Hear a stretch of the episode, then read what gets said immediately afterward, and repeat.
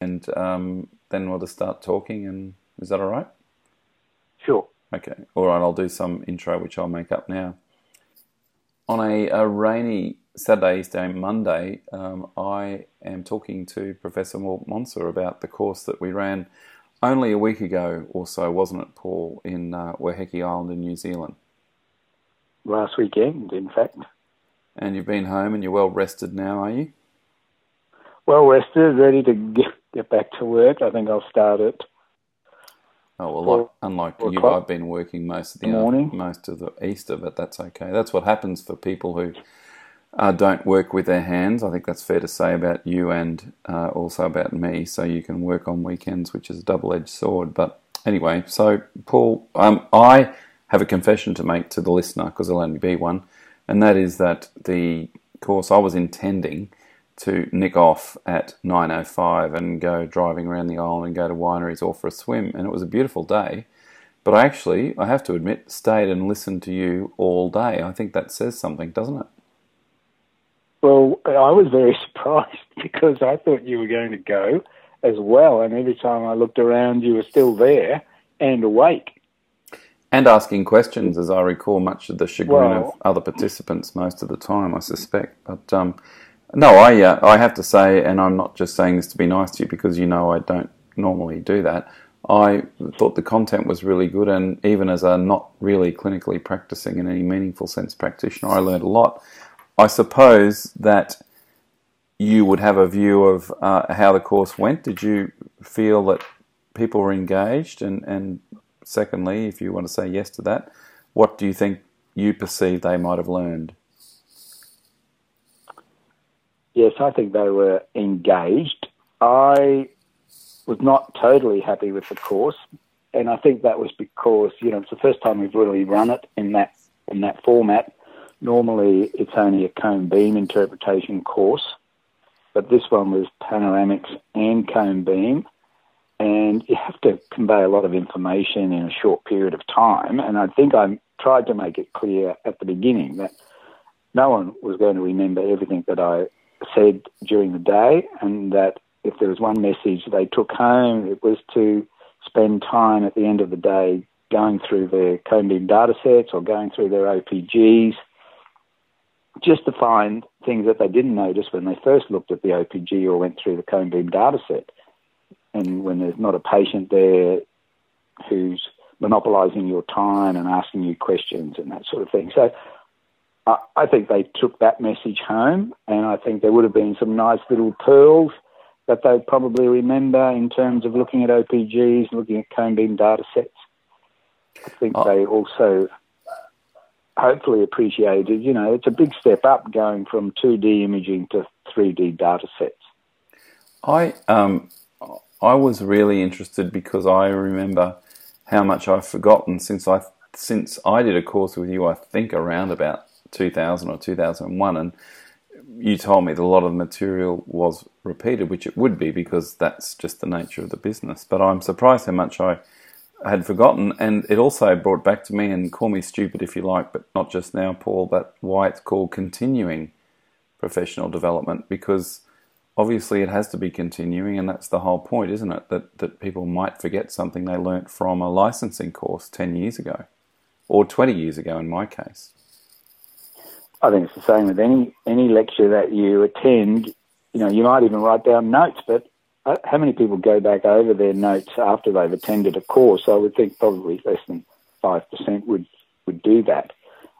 But what I like about a course is that you get information that you can apply the very next day. As soon as you look at another OPG or look at a cone beam data set, you'll recall things that you will you will have heard. You won't recall all of it, but it doesn't matter.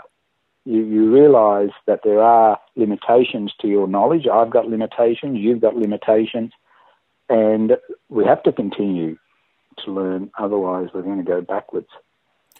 And there's a lot of material covered, and I think that probably what for those who weren't there um, and who couldn't make it, I should say the the most value for me was the the theory at the beginning and, and also the application during the morning, but also the opportunity for people to look over a couple of hours at the data sets and come up with what they thought. And I think overall, from my perception, wandering around the room, uh, most people didn't do too badly, but they probably were people who were going to be interested anyway, weren't they? Yes, I think you know that group who were prepared to take time out, spend money, and attend a course would be the most interested group.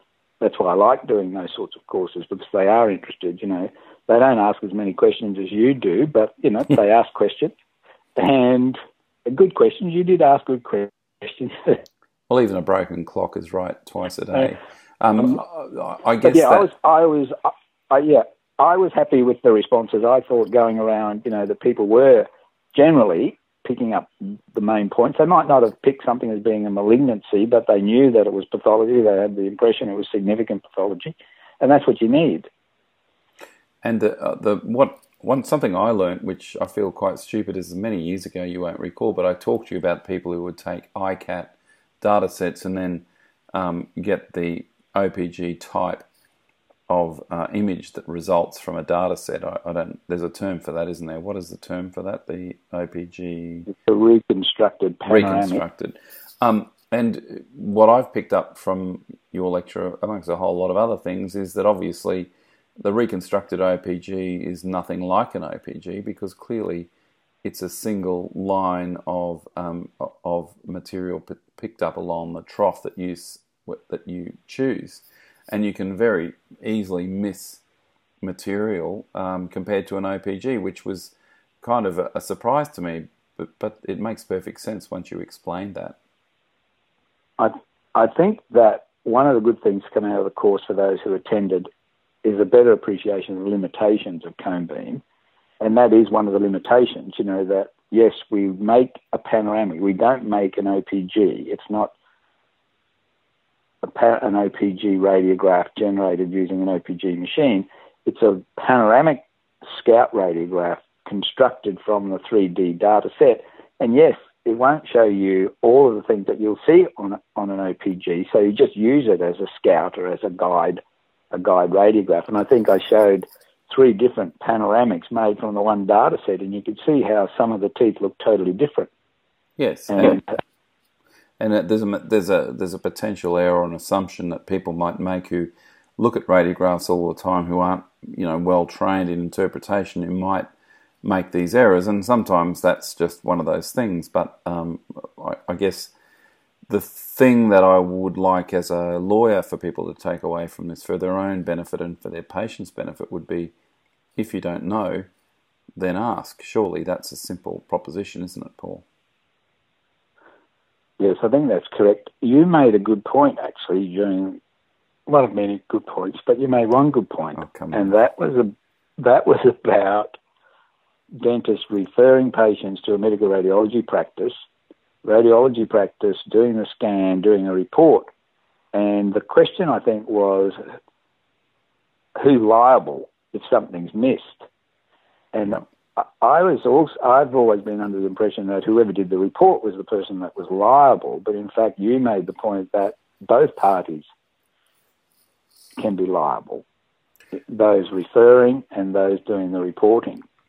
Is that oh, correct? That's right, because what happens is the patient comes to a practitioner, and if you use a medical analogy, they go to see their GP, their GP sends them to someone, and there's something adverse outcome that is caused by a variety of factors. And so it, it would clearly be the case that if you send someone off to a radiologist, you're fairly much shifting the responsibility to the radiologist. But there, I believe, and there's case law to suggest that um, people who refer have can't just say, "Well, it's out of my hands," and that's just a fundamental responsibility of health practitioners. That you know, you need to actually advert to your patient's individual circumstances. And if you personally would do a certain thing, then I think it is it behoves you to use that old term to um, to do what you think is right. And I think that dental practitioners who look at I'm more concerned about people who look at um, X-rays,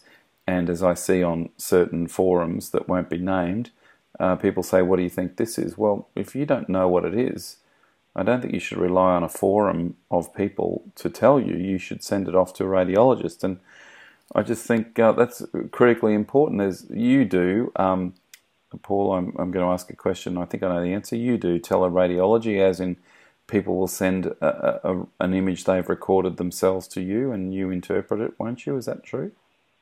Well, that happens almost on a daily basis, and some days I'll get more than one image emailed to me. But and and if it's not of a you know diagnostic quality, then I'll just say no. You know, I can't give an opinion. But it, it, I find it extremely difficult doing that because I think then I'm taking on the responsibility of that patient because they're emailing me and saying, you know, what do you think about that opacity? What about this? What should I do with that? It does put me in an awkward position, I think, medico legally.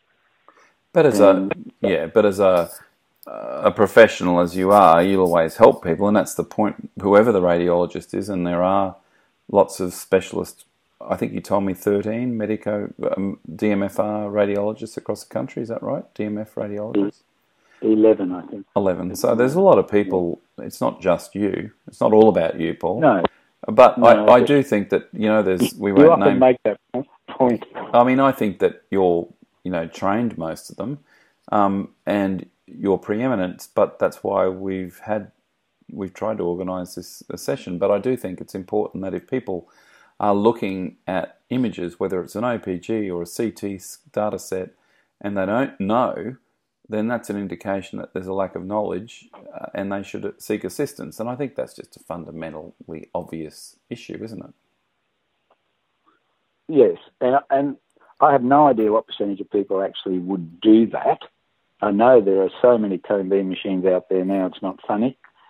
And I also know that in certain, at least one state, you can't get a license to get yeah, and drive a cone beam machine unless someone does a report on it. Well, let's talk about that. And this is a question without notice. That's Western Australia, which is a number of differences.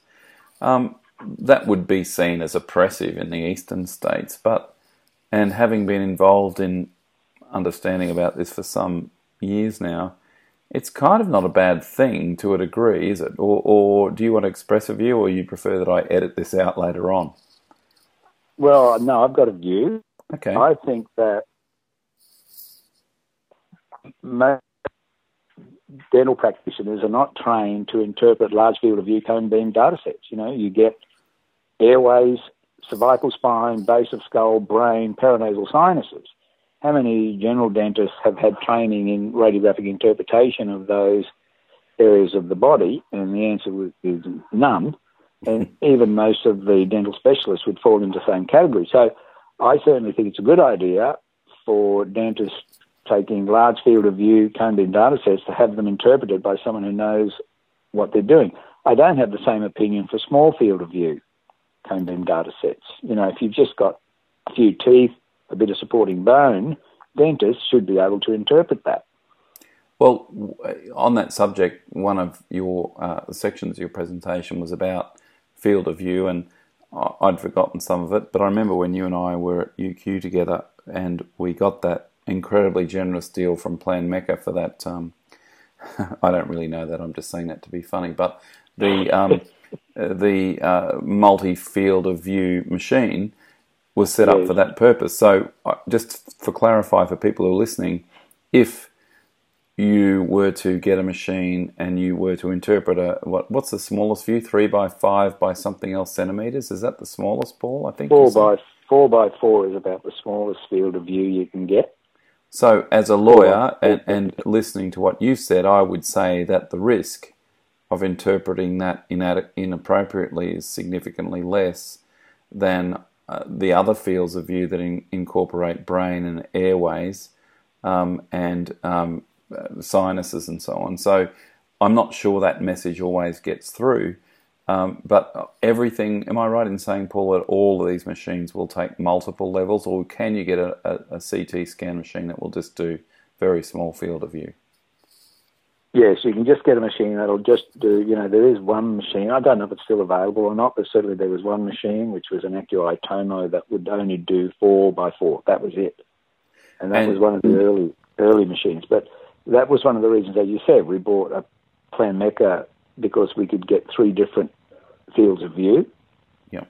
And but it, each machine varies on what it's capable of giving you in terms of field of view. So some of them will will allow you to change the height in variable, just make the height variable, but the diameter is constant.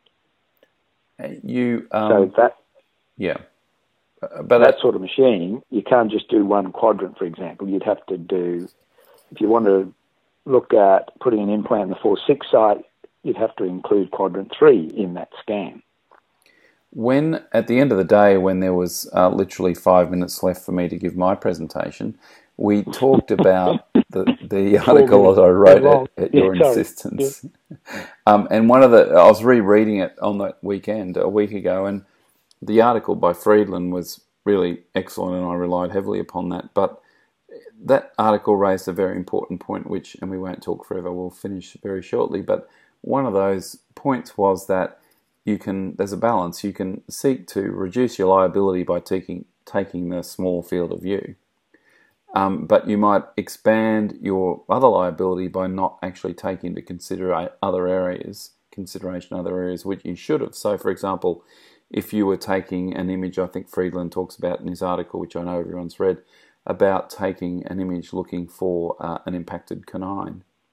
That if you don't go high enough to find the apex, the root, the sinus that might be involved, then you might be deemed to be um, practicing inappropriately or negligently because you didn't expand the field of view. Uh, what do you have to say about that, Paul? Is that a valid point, do you think? Well, it's a basic principle of interpretation that you have to see the entire. So, you know, if we're looking at a large cyst, you've got to see the full extent of the lesion. So, yes, I think that's perfectly, perfectly accurate. And, but you don't. It, it can be difficult to know what field of view is required, but I think it's a basic principle. If you are interested in an area of pathology, you don't get the whole area, then you have to repeat the scan and to include the whole area.